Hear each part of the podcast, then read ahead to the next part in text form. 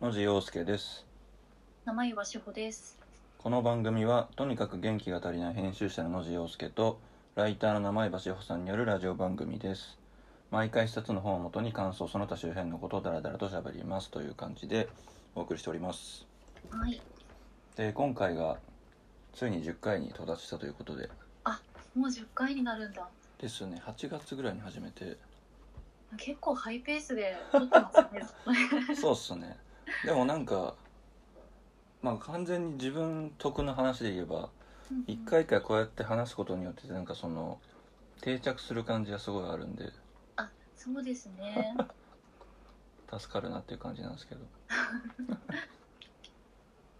で今回の本をじゃあ名前場さんからはい。えっと今回の本が、うんえー野谷茂樹さんの語り得ぬものを語るっていう本になります。えっと野谷茂樹さんは、えー哲学者の方なんですけど。えっと語り得ぬものを語るっていうこの本が、えっとちょっと前に文庫化しましてうんうん講談社学術文庫に入ったっていうのを見てこうと思ってちょっとだけ気になってたんですけど、はいはいあの、もともとは、えーっと、2011年に単行本で出てる本で、えーっと、雑誌の連載をまとめた、えーっと、コラム集みたいな感じになるのかなそうですね本っていう PR 誌に連載されてたやつですねそうですね。本っていう雑誌の連載が、えーっと、26回分あったのを、うんえーっと、26章分まとめ直して、なんかさらに、えーっと、その一回一回にすごい詳しい注釈を加えているような形になってます。はい、で、えーっと、これね、なんて、なんて言えばいいのかな。基本的には、うんあのの野谷さんが、えー、とご自身の研究対象であるミトゲンシュタインとか、うんうんえまあ、ミトゲンミトゲンシュタインの、えっと言語とか論理への、えっとすごい有名な言葉で、うんえっと語り得るものについては沈黙せねばならないっていううんうんところを起点になんか果たしてそうなのかっていう話を、そうですねうんそれがゆえのこのタイトルっていう感じですよね多分うんうんそうですねうんうんその自分にとって、えっと、認識できないもの自分に自分の中でわからないものについてはこう語ってはいけないっていう態度は本当にその通りなのかっていう話をこうずっと哲学的にうんうんうん考えては考えてはみたいな感じの本なんですけどうんうんこれこれねなんか取り上げようって言ったはいいものの実際読んでみたらこれ どどういうふうに話せばいいんだろうってちょっと悩ん でもそうなんですよね語り得ぬもの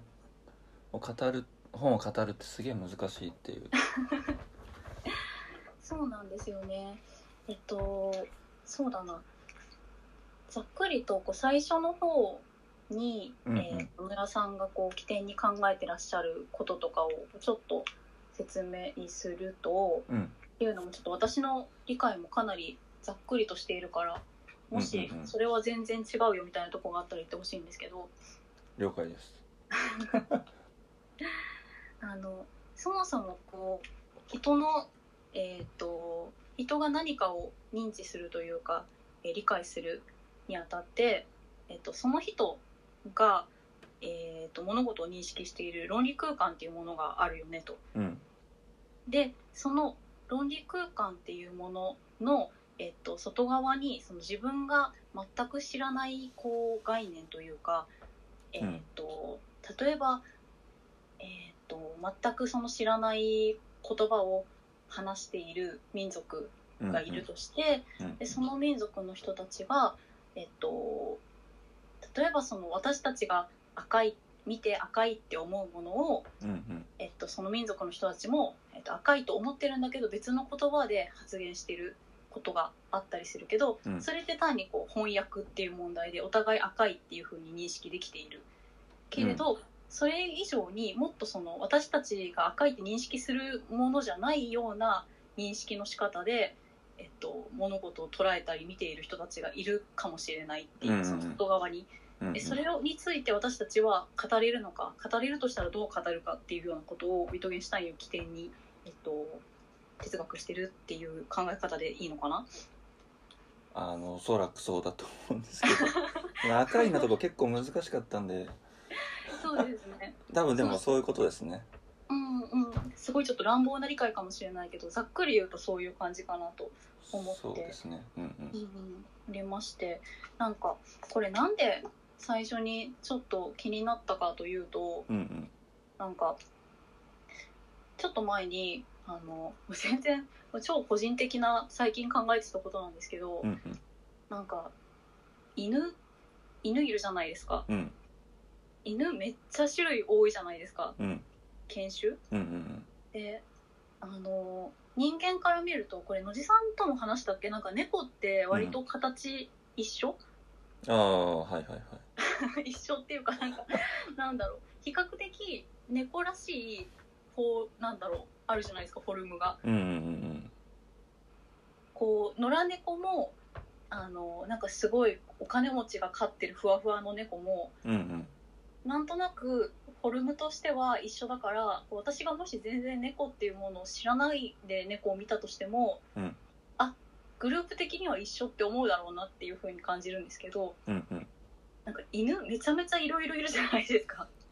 まあ大きいのから小さいのからそうそうそうそう、うんうんで自分が犬っていう概念持ってなかったとしてうんうん道端であのすれ違う例えば柴犬とうんチワワとうんうんあとなんだろうヨークシャテリアとかうんうんうんを見た時に絶対別ジャンルの動物だと思うなってうんうんうんなるほど ねそうそう思っててでなんかこの間すごい犬がたくさんいるところに犬がたくさんいるところうん犬がたくさんいるところに行った時にあそうなんですねあっていうかあれですあの下北沢のボーナストラックに行った時に、ああいましたね確かにそうそうそうそうなんか野地さんとあのもう一人編集の方とご飯食べたじゃないでうんすうんか、うんうんうんでボーナストラック、えー、と東京の方わかるかな下北に新しくできた何商業施設なんですけどそうですねうんうんあそこ自然豊かだからめちゃめちゃ犬の散歩をしている人たちが通りかかるんですうんようね、んうんでめっちゃ犬いるなってご飯食べながら見ててうんうんでこれらが全部同じ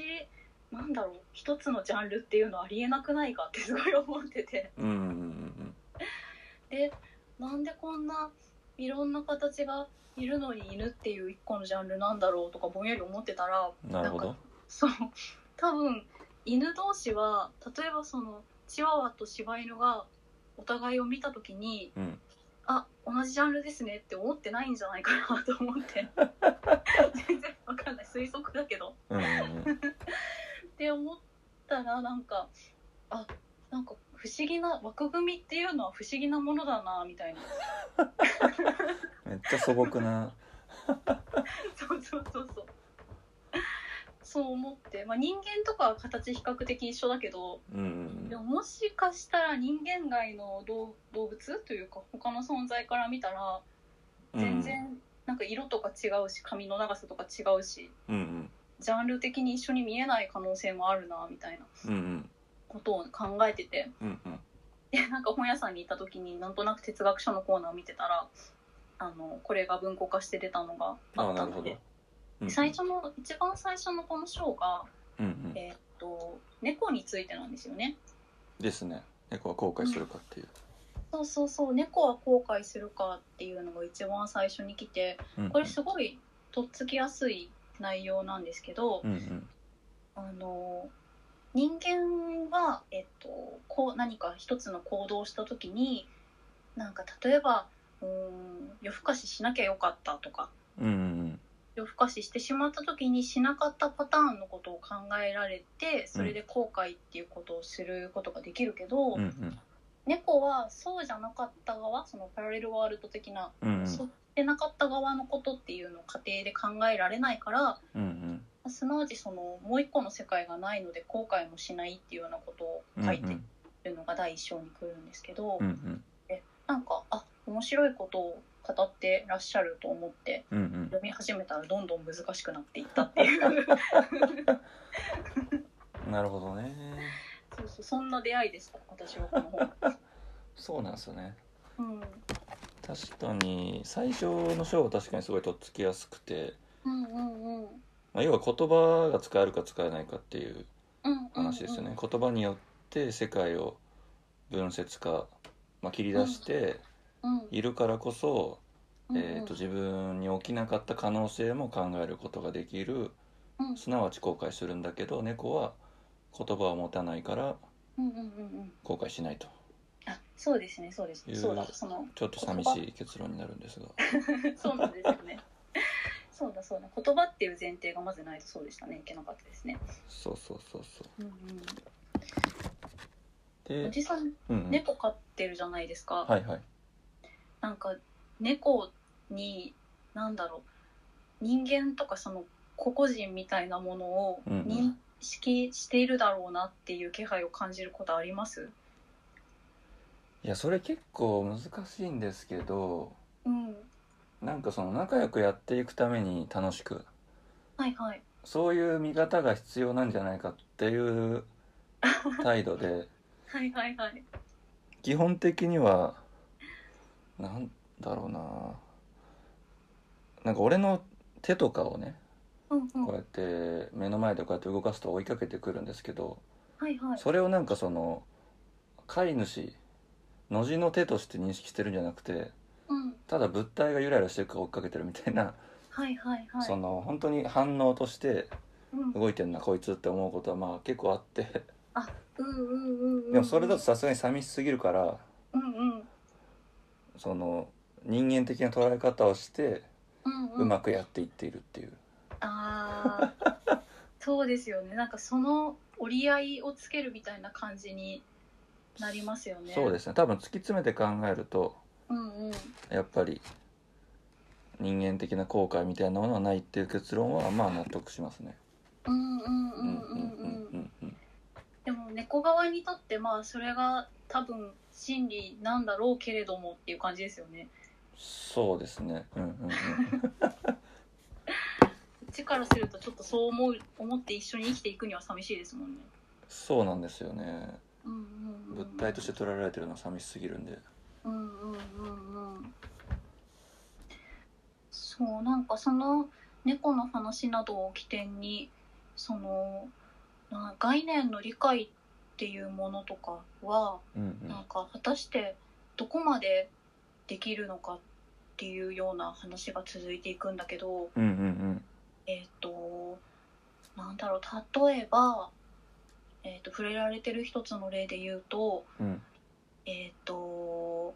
翻訳っていうものと習得っていうものを野谷さんは分けて語られていて、うんうん。えー、と例えばねなんて説明すればいいんだろう。うーんあ明治時代にあのいろんなこ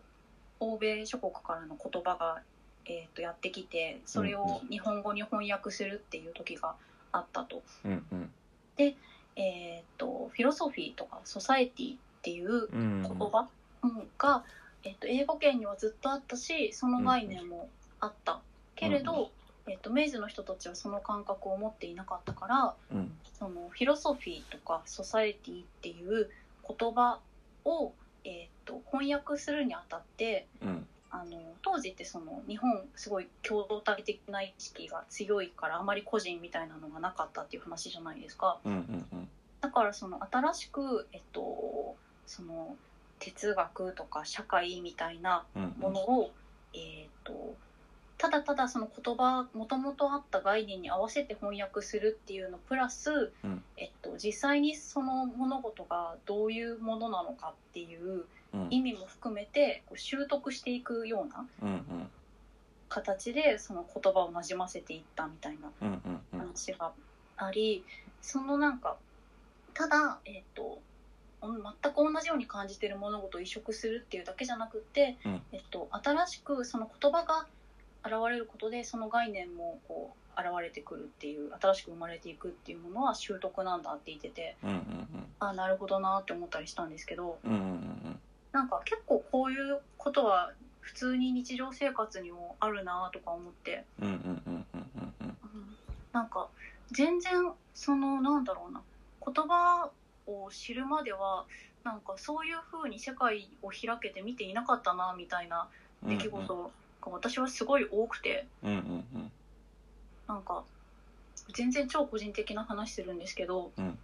あの私これなんか自分の中でめっちゃびっくりしたことだから結構いろんなところで喋ってるんですけど、うんうんあの私右側通行左側通行っていう概念知ったの最近なんですよ。どういうことですかあの あの交通ルールってうんうん車って左側通行ですよ左ね。側通行ですちょっと僕もペーパーなもんでああ免許はあるけどあんまり乗ってない。そうですね左側左側で,、うんうんでえっと、歩行者は原則的には右側なんとなくそんな気がするあでも思ったよりも思ったより思っもたよりもちょっと計算も結構曖昧な人だったそうそうあの知らなかったんですようんうんでえっとなんだろう車私も免許がなく免許取ったことがなくってうんうんで人よりもすごく交通ルール的なものに疎いなんか最低限歩行者として生活できるぐらいの知識しかないっていうのをなんとなく感じてたんですけど、うんうんうんうんあのーいつだっけな二十歳ぐらい22歳ぐらいの時に多分うんなんか道歩いてて、うんあのー車が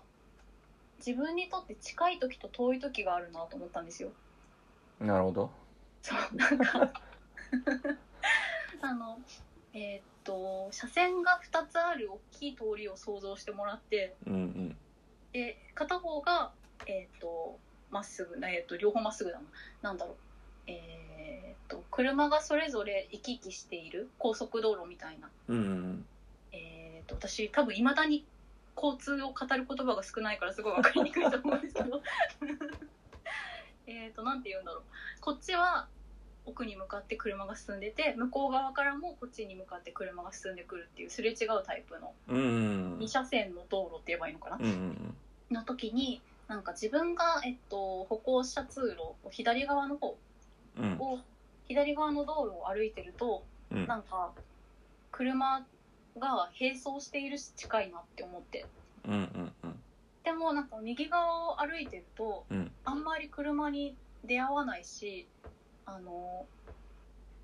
なんていうのかな並走することがない自分と同じ方向に向かって歩いていくことあー車が流れていくことがないなって思ったんですよ。これ伝そうわでするねのかあなうんあなるほどね左めち側ゃめちゃめちゃめちゃ単 純な話してるんですけどあそうですねうんそうそうそうであれなんでだろうと思ってうんうんあのもしかしたら車の進む方向って車線ごとに決まっているのではなかろうかと仮説を立ててうんなるほどそうね父親かな確かに家帰ってなんか、車ってどっちか側しか走っちゃいけないみたいなルールがあるみたいな聞いたら、うんうん左側通行って知ってるって聞かれ て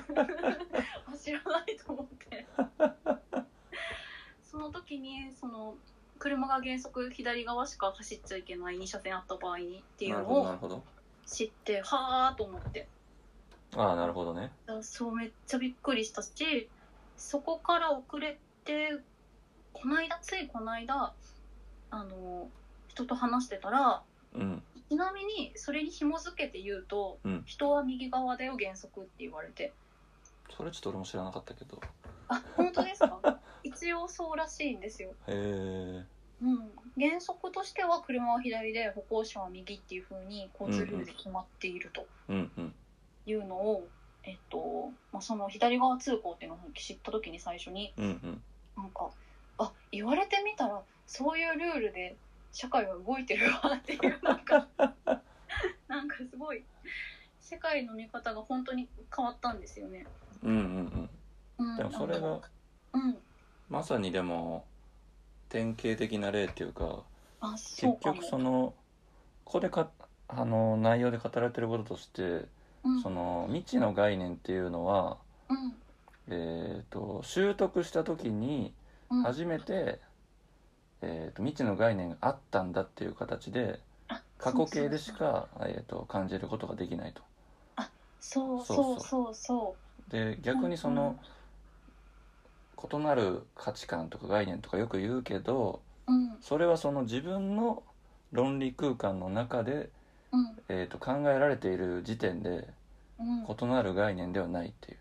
うんうんだから現在形で異なる概念っていうのは存在せずうん習得した時に初めて異なる概念があったんだっていう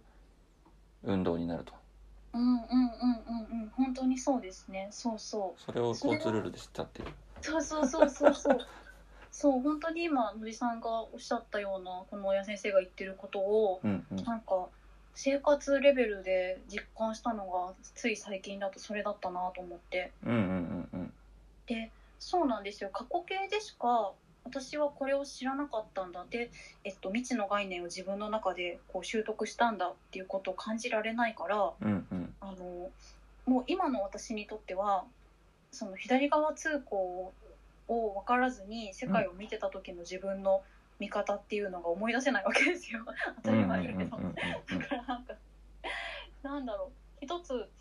得ることでそのうんうん見えていなかった時のビジョンみたいなのを失ってしまってるんだけどうんうんでもそれは、まあ、野谷先生に言わせるとその論理空間っていうのが広がってきているっていう、うんまあその例えば小さい頃は見えたものが今見えないとかっていうことはあるけど、うんまあ、でもそれは、えっと、また別の問題であって基本的にその思考できる空間っていうのは可能性として増え続けていくんだよっていうことをおっしゃってると思うんですけどうんうんうんうんなんかとはいえなんだろう分からなかった時の知らなかった時の見え方っていうのもきっと面白かったんだろうなと私は他人事として思うんですけどうんなるほどな そうそ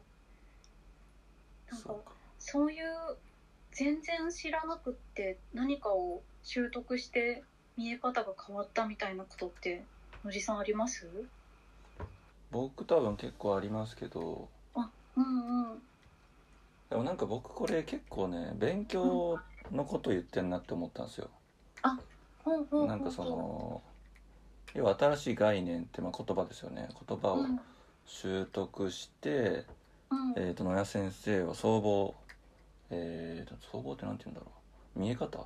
世界の見え方が世界像みたいなものがこう変化していくっていううん感じで、で結局一番最近その衝撃的なものといえばその発作が起きて入院した時だったわけですけど、うんうんその時に、えーその時の僕の体の見え方みたいなものは、まあけ欠落があって、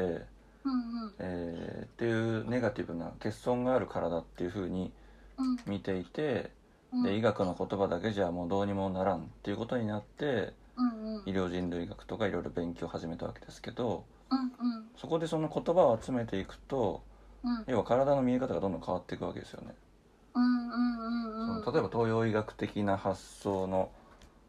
取り入れるとうんその部分部分がその欠損してるわけじゃなくて全体の中で心臓を捉えるとかうんうんそういうふうに見え方が変化していくっていうのが経験したくてうん俺は勉強してんだろうなっていうふうに思ったんですよね。なるほどなるほどうんうんうんなんかじゃあなんかあれですねその語り得ないものがまだまだ存在しているっていうその予感を頼りにあだと思うんですよね。うんうんうんあの自分にとってこう全く未知のものっていうのをこうさっきの論理で言うとうんうんこう体験というか得得した後にしか語れないんだけど、うんうんおそらくこれまでの経験則で言うともっと知らないことがあるだろうっていう気配みたいなものがあってそうですね。そうですよねそれをそううんうんこう頼りに、なんだろう広げていこうとしているみたいな感じですよね。そうなんですよめっちゃちょっと引きつけて考えると、うんその非言語体験の話が出てくるじゃないですか。うんうんうん非言語体験っていうものがあってうんそこからちょっと待ってこの辺よくわかんないんだけど、まあ、言語っていうのがまあそもそもその世界を本当にちっぽけ世界の本当にちっぽけなことでしことしかうん表現できていないっていう方でいいのかな。でそうですねだからその語られていない領域っていうのがうん僕の中でまあ明らかに膨大に今あってうんうんうんうんそのそれを語ることによってうんしんどい世界像をうん変化させたいうんうんでうんそれはなんかその千葉さんの議論とかとも千葉雅也さんのはいはい勉強の哲学ってうんうんうんすげえ面白い本があってそこではい勉強哲学してるんですけどはいはいそこでその勉強っていうのは結局変身願望だっていうふうに言ってておーうんうんうんうんうんそれまでのノリから違うノリへ移動することであるっていう、まあ、世界像をまあか刷新するっていうことで、はいまはあ、い僕の認識だと同じこと言ってんのかなと思ったんですけどうんうんうんだからちょっと僕的にはその勉強ってバッてこう接続してうんうんだから俺は言葉を集めてるんだみたいなあー風に読みましたかね。うんうんそっかそっかその知ることでその世界像を更新していくっていうかその一回また壊して組み立て直していくみたいなうんう感じんうんうんでもそうですよねなんか勉強することというか知ることの面白さみたいなのってそこにありますよね。うんうんうんそうですね。うんうんうんそうかなんか私は本当に偶発的にそれがある時点でこう全部なんだろう今までの見え方が壊されて刷新されるみたいなことがそのさっきのみ左側通行の話もそうだけど 結構多かった気がする。うんうんうんうんうんその非言語的な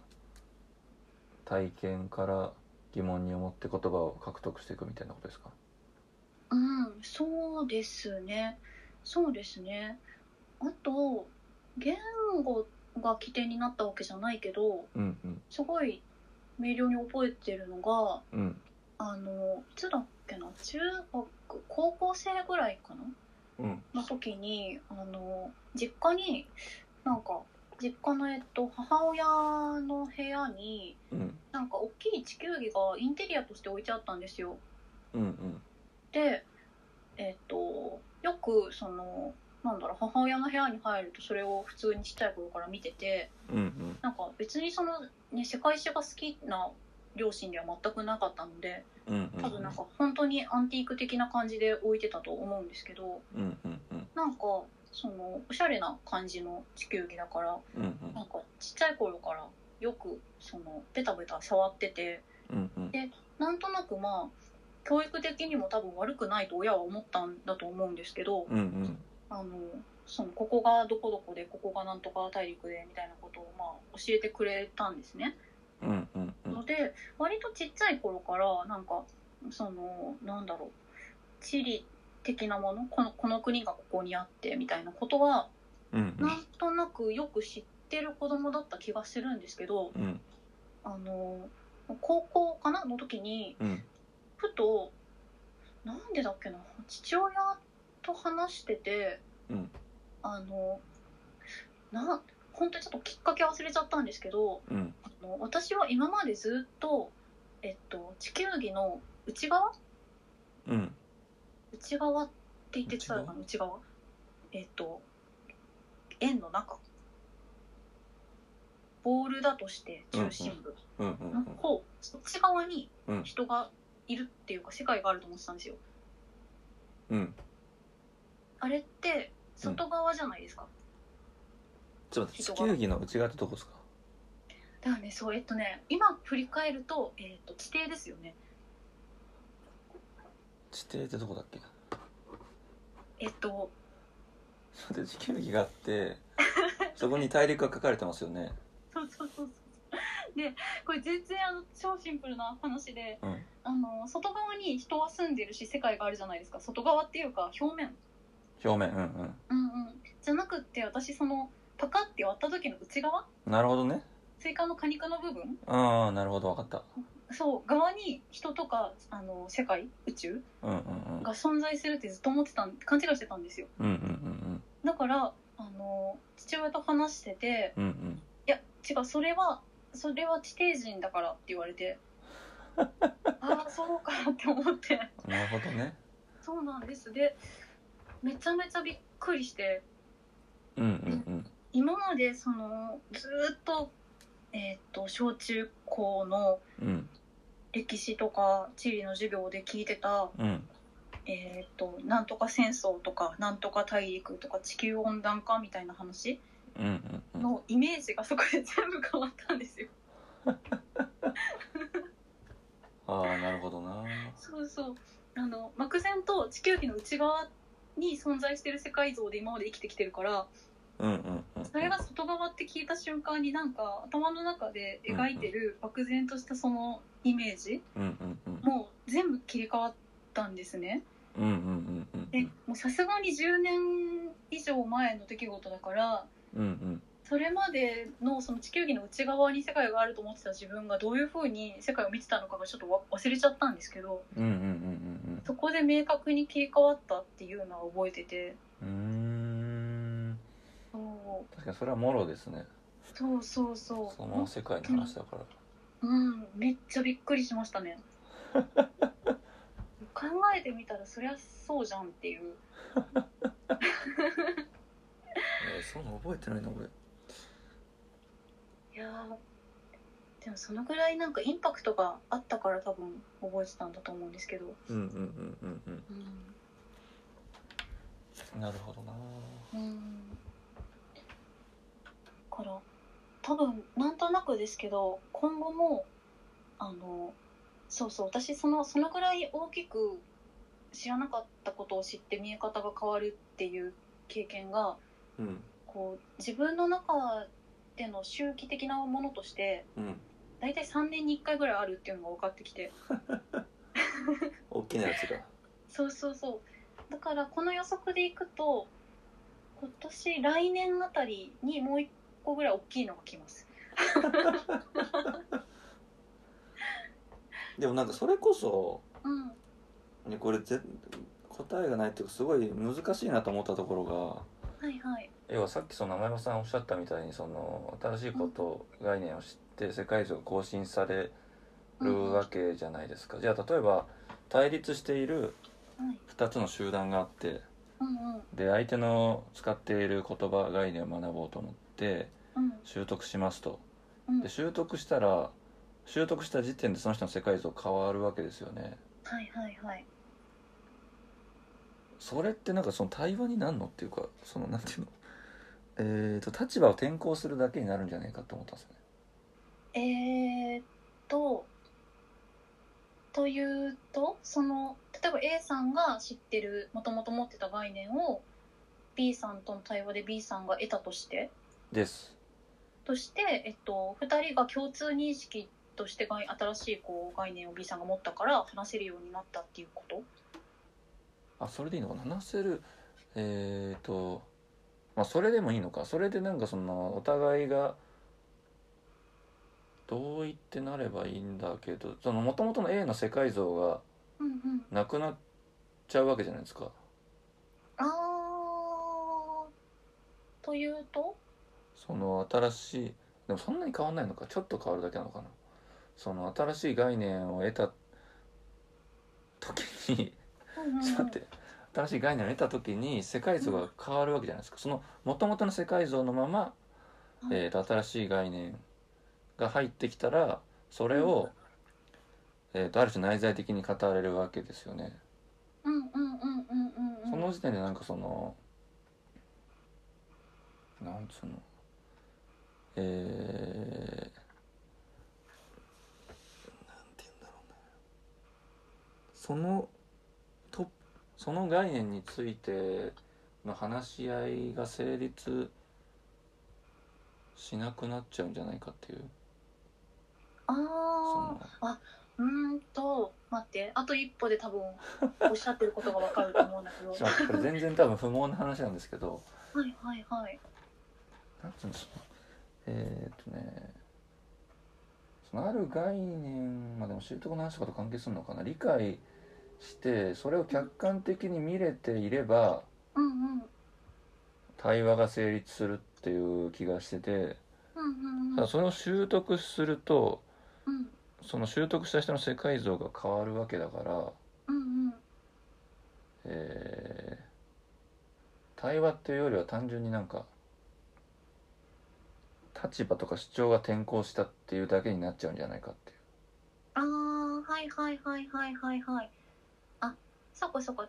えばその A 派閥と B 派閥があったとしてうん、あの説得みたいな感じになってうんうんうどっんちもどっちもその結果 A 派閥になったらそれは対話じゃないんじゃないっていう、あそうですその対話通じてうんうん、新しいものが生まれるとか前に進むっていう運動じゃなくてうんうん単に立場が変わったになるんじゃないかって思ったんですよね。うんうんうんうんうんうんそうですねそうで すねと、うん、でもそれはそうだと思うそれでいいのかなそういうもんなのかそういうどうなんだろうでもそういう風になってきていますよね多分今まで自分のことを考えると。なんかでもそれなんかなんつうのそのたえー、とねなんかよく話すじゃないですかそのそ社会的じゃ弱者の話とかになった時にうんうん自分もいつそっちになるかわかんないんだよみたいな話になった時に対話を成立させるためにはどうすればいいのかっていう話になって。うんうんうんでそこで扱われてるこっちのじゃあ言っている言葉とか概念をじゃあ向こうの人に習得してもらってうんうんこっちに転向してもらえればいいのかっていうとうんうんそうなんだろうかっていうその元々の主張が全くなくなってしまったらうんうんうんうんそれは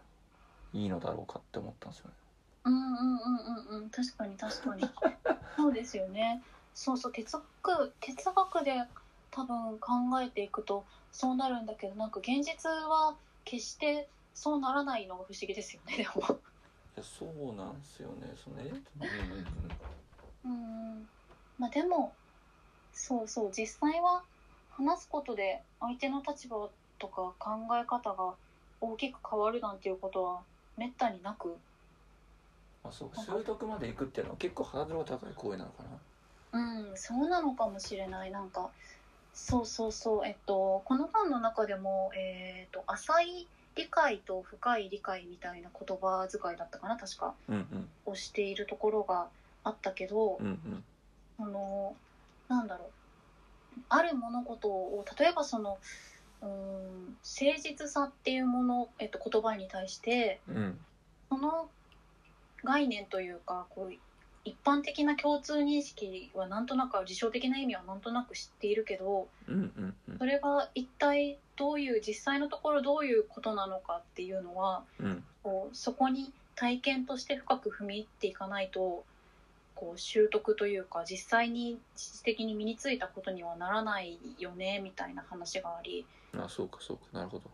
ね、なんかその習得度というかの浅さ深さみたいなものでその辺りが実際現実世界では変わるのかなみたいな。ああ確かにそんな気がしてきた習得するっていうのはそんなポンポンできる行為ではないのかもしれないそうですねそうですね。だから理うん浅い浅いのか分かんないけど理解してうんうん、対話するということか、うんうんうんうんうんううんんうんなんか今お話ししててふと思い出したから全然あの結論がある話じゃないけど言うんですけどうんうん「あの生き埋め」っていう劇団にうん「散歩する侵略者」っていうあなんか聞いたことあるな、あありますそう代表作があって、うんあのあそうだそうだもともとはその「生き埋め」って劇団の、えっと、舞台だったんだけど、うんそこの、えっとすごい有名な作品で評価も高いやつなのでうん、あ確か映画されましたあそうそうそう何年か前に、あー、えっと黒沢教授かなさんが。あーそうだ映画そうだそうだそうですよねそうそう映画版見れてないんですけど、うんうんうんえー、と映画化もされた作品でうんうんうんうこんへれがまさに概念の習得を描いてるんですよ。えなんかねえっと,、えー、と宇宙人が侵略してくるんです地球に。うんで、えー、と最初はその宇宙人だっていう身元を明かさずに人間に乗り移るというか乗っ取るんですけうど、んうんうんうんあの宇宙人だから人間世界の概念をまずは全く持ってない状態でスタートするんですうん例えば家族とかうんうんうんそういうものを、うんうんえーっと所有とかねうんうんうんので一番最初はその人間の体をギリギリ操ることはできるんだけどうんあの犬っていうものを見た時にうんその自分家で飼ってるその人の家族が飼ってる犬うんとその辺で走り回ってる犬を区別することができなくってなるほどそうそうなんか人ん家の犬を連れて帰ってきちゃおうとするみたいなシーンが確かあったのかな。うんうんでその所有っていうものを理解するのにどうするかっていうと、うんうんうんえっと、他の地球人の、えっとね、眉間か何かを叩いて、うんえっと、概念を奪うんです。ほでそうすると概念を、えっと、それをもらうよって言ってもらわれた側の人間からはうん完全にその概念が抜け落ちてしまう。ううんうんうんうんあの一人に一つしか多分取れないルールがあるのかな勝手にそうしてたのか忘れちゃったけど、うんうんうん例えばじゃあその家族っていう概念を宇宙人に奪われて家族概念がいなくななくなっちゃった人もいればうん所有概念がなくなっちゃった人もいればみたいな感じで へあのいろんな人間からその複合してこう概念を奪っていくからえはいはいはいこう最終的には一個ずつ概念がない人たちがいろいろ出来上がっちゃって すごい大変なことになるみたいなへえ問題がありあの最終的に、えっと、ある夫婦のうちの夫が、うんえっと、宇宙人にその乗っ取られて体を。うんうんで、えーっと妻はそれでもその夫のことをまあ愛しているんですけど、うんえーっと夫は愛っていう概念がわからないんですねまだ得得してないから。なるほどそうそうで地球侵略はもう避けられない運命にあるっていうことがうん分かった時に、うんあのこれ結構前に見たからちょっと結論違ったらあれなんですけどうん確かもう避けられない運命にあるから諦めて妻がじゃあそのなんだろうこのまま滅びていくのを見るのは確か辛いから、うんえっとまあ、自分からその愛っていう概念を奪ってほしいと夫に頼んでほでその宇宙人であるところの夫が妻から概念を奪った時に、うんあこういうものだったのかと初めて分かってそれで、えっと、地球侵略が取りやめになるっていううへえ話なんですけど。うんうんうんうんなんかすごいそういう風になんだろうな片方が得得すると片方が忘れてしまう世界っていうものがありえたらめっちゃ怖いなと思いながら見てたうん でもそうですね僕が言ってるのでもそういうイメージで捉えてましたその概念っていうのがポンってこう習得ってなって一気に世界像が変わったらうんうん結構なんか対話もクソもないっていうか、うんうんうんうんうん怖いじゃないですかそうですよね確かにうんなるほどなうんうんまあでも現実においてはそこまで簡単に習得はできそうにないうんっていう感じかななんか逆にその一個の新しい概念を知った時に、うん急に本当に急に立場が変わる人って怖くないですかたまにいますよねそうですねうん確かにななんかまあそうかどの概念を習得するかにもよるか世界像がどう変わるかはうんうんうんうんうんそう思うしなんかなんだろう一個まあそのど確かにそうなんですよねどのぐらいこう細かいものかにもよるんだけどうんうんなんか一個知った瞬間にこうあこっちだったわってなるっていう人をたまに、そんなそんな大丈夫なのかって思ってしまう。だからそうなんですよねだからそこちょっと蒸し返すんですけどそうなんですよだから結局世界像が習得をした時点で更新されるからうんうんうんその前の自分の世界像には戻れないわけじゃないですかあーうんうんうんうんうんだからなんかそこをバランスよく結局取り扱うっていうことが不可能なんだろうなあえーっ、そうと超自然的な視点っていうのはもうありえないわけでうんうんうん習得した時点でもうその世界に生きてしまっているからうんうんでその世界に生きてしまっているとなるとそれ以外の世界に生きている人とうん結局対立すんじゃんっていうああーなんかそっかそうですねそれ本当そうでなんかもしかしたらその哲学的なその問題とうんこう現実的なこととちょっとかなりうーんまあ前そ倒んしなに気がすさるれすぎてるかもしれないけどうん私がすごい実生活で感じるのは、うんあの自分がその、うん、文章を書いている時にエッセイとか自分の仕事をしている時に、うんあの極力そのなんだろう難解な言葉を使わずに書こうっていうふうに思ってるんですよ態度として。うんうんうんなんか、まあ、理由は全然いろいろあるんですけどうんうんあのただえっ、と新しく何か言葉とそれに伴うその言葉の意味というか概念を知った時に、うんうんなんかそのことについて、えっと、自分なりにできるだけ噛み砕いた言葉で書こうと思うんだけどうんうんあの新しくその自分が知ったことをそのまんま書くと、うんえっと、それがすごく表面的な意味だけで捉えられてしまうことがあるうんうんうんからなんかそれであーってなってうん1年2年前に自分が同じテーマで例えば書いた文章を読み返した時にうんそうかこの時の自分は今自分が考えてることをまだ多分何言ってんだこいつって思うだろうし分かってなかったんだろうなって感じるんだけどうんうん過去の自分に対してうんあのでもその今私が書いているようなことを知る前の、えっとうん私が書いた文章の方が、うんもしかしたらその分かりやすいというかいろんな人にある程度共感を持って迎えられるうんうんうんものだったりすることがあるうんうんうんうんなと思って。うんうんなんかそのなんていうのかな分かりやすさというかうん噛み砕き方でもいいのかもしれないけどうんうんを調整するみたいなのってすごい難しいなって思うんうんうんうんうんうんうんうんう。うんうんうん、なん確かにかな伝わるかな。それはそのえっ、と読者との関係性ではなくっていう意味ではなくてえっ、と同じ同じ読者っていうのもわからないけどまあおおよそその同じ人たちが読んでくださってるとしてうんなんか例えば私がめちゃめちゃこれから勉強してめっちゃ頭が良くなってうんすごい難解な文章を書いたとするじゃないですかうんうんでもそれって多分同じ読者の方が読んでくださってるとしたらうんめちゃめちゃ相手を置いてきぼりにしている行為になってしまうから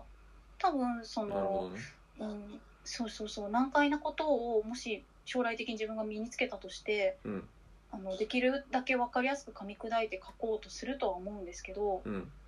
なんか分からなかった時の体感っていうのがもうその時は思い出せないああそういうこじゃとないでですよすかね。うんうんうそんうそうそうそうだからそこにこうなんていうのかすごい言い方悪いけどそこまで合わせるみたいうんうんなうんそのうん分かりやすさのレベルをこうちょっと下げてあげるみたいなこうんとうんうんが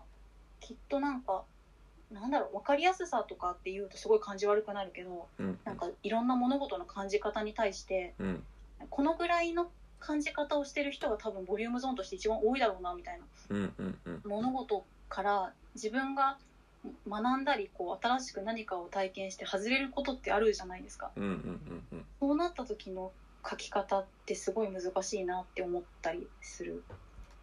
確かにその分からなかった頃の名前場さんの世界図はもうないからそうそうそうそうそうですよね。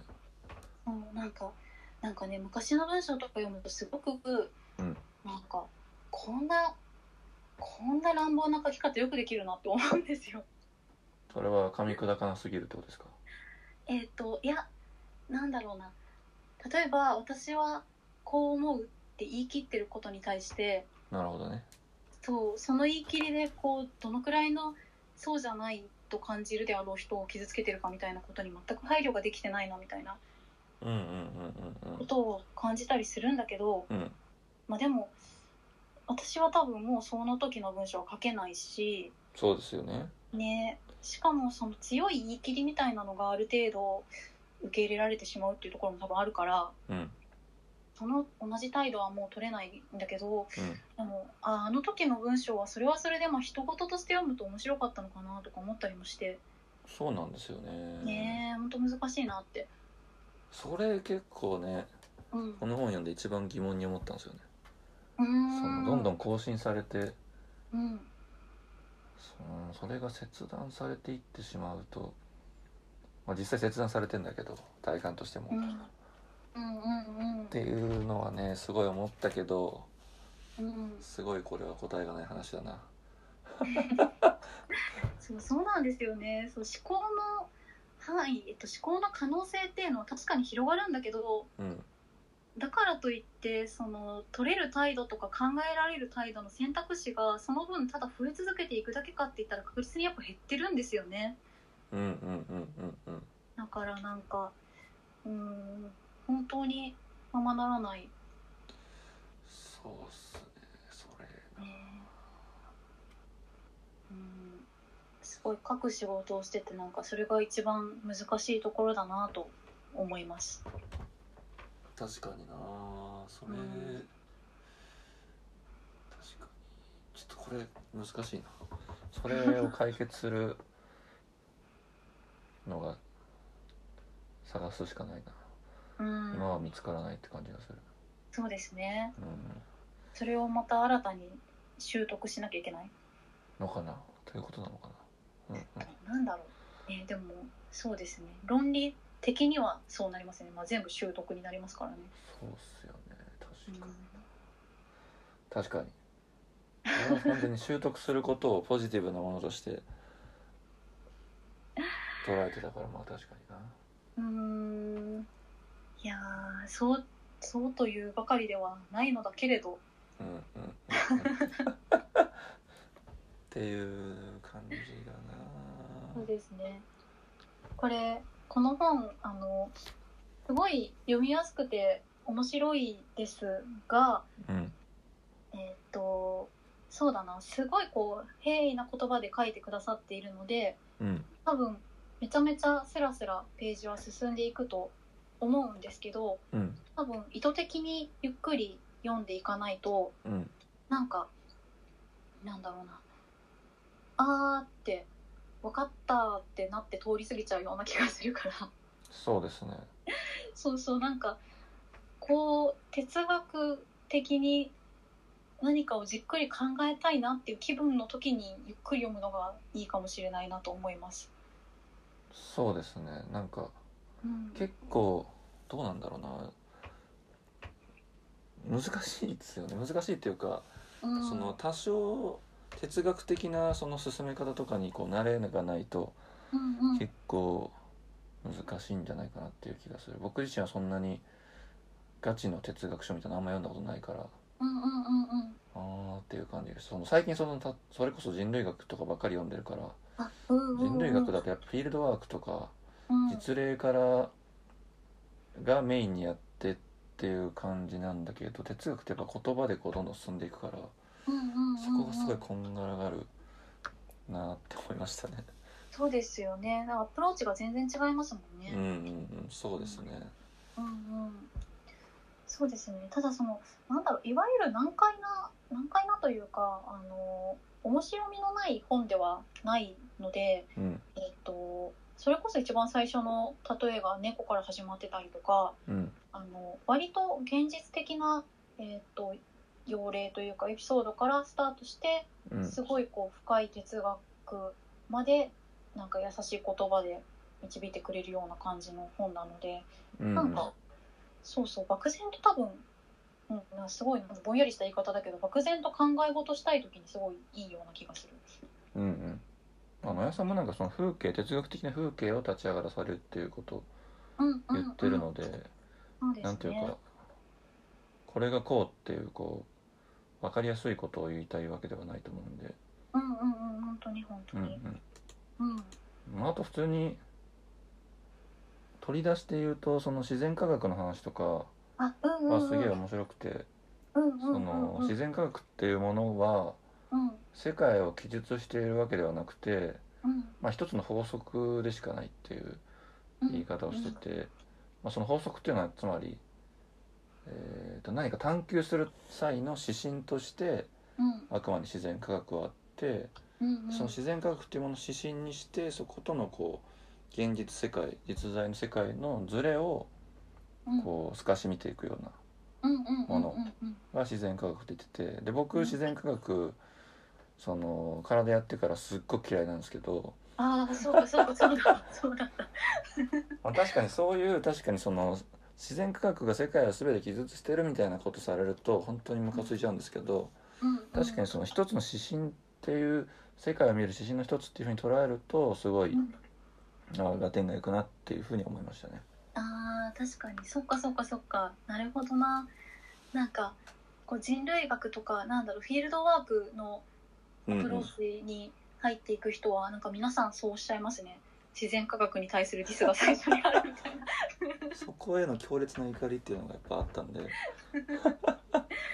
そうですよねからあとなんかそれそれで言うとあと相対主義の話もあって、うんうん人類学って相対主義まあ結構その問い直しとかはされてるんですけど、うんまあ、基本的には相対主義っていうのはもう基本的なスタンスとしてうんうんこうあるものなんだけれどもうんうんうんでも相対主義ってそもそもそうそうそううんそのうんうん海外とかでねそのうん民族とかに行く時にうんこの自分の観点からだけ見るんじゃなくて相対的に見ようっていうのはまあ当たり前の態度だからっていう話なんだけれどもうんうんその相対主義のパラドックスっていうのがあるよねっていうのを書いていてうんうんうんそれがやっぱ面白くてうんうんうんそれが要はその相対私は相対主義者ですとかうん相対的に物事を捉えますっていう主張をするとうんその主張自体が相対的なものっていうふうになってしまうとうんうんうんうんうんですよね。そうですねそうですねうんうんうんでだからその主張をした時点でそのだからそう相対主義を主張するためにはそこにその絶対的な相対主義だけは絶対ですっていうのを認めないといけないそうですねそうじゃないとああなたは相対主義者なんですねまあ私は違いますけどっていうことになるからうんうんうんうんうんうんうんうんうんでそこで野谷さんは相対主義っていうのは主張ではなくて、うんまあ、一つの運動みたいなものだっていううんうんうん書き方をされてた気がするんですけど、うんうんうんうんそうですねそうですうねん、なんかそれ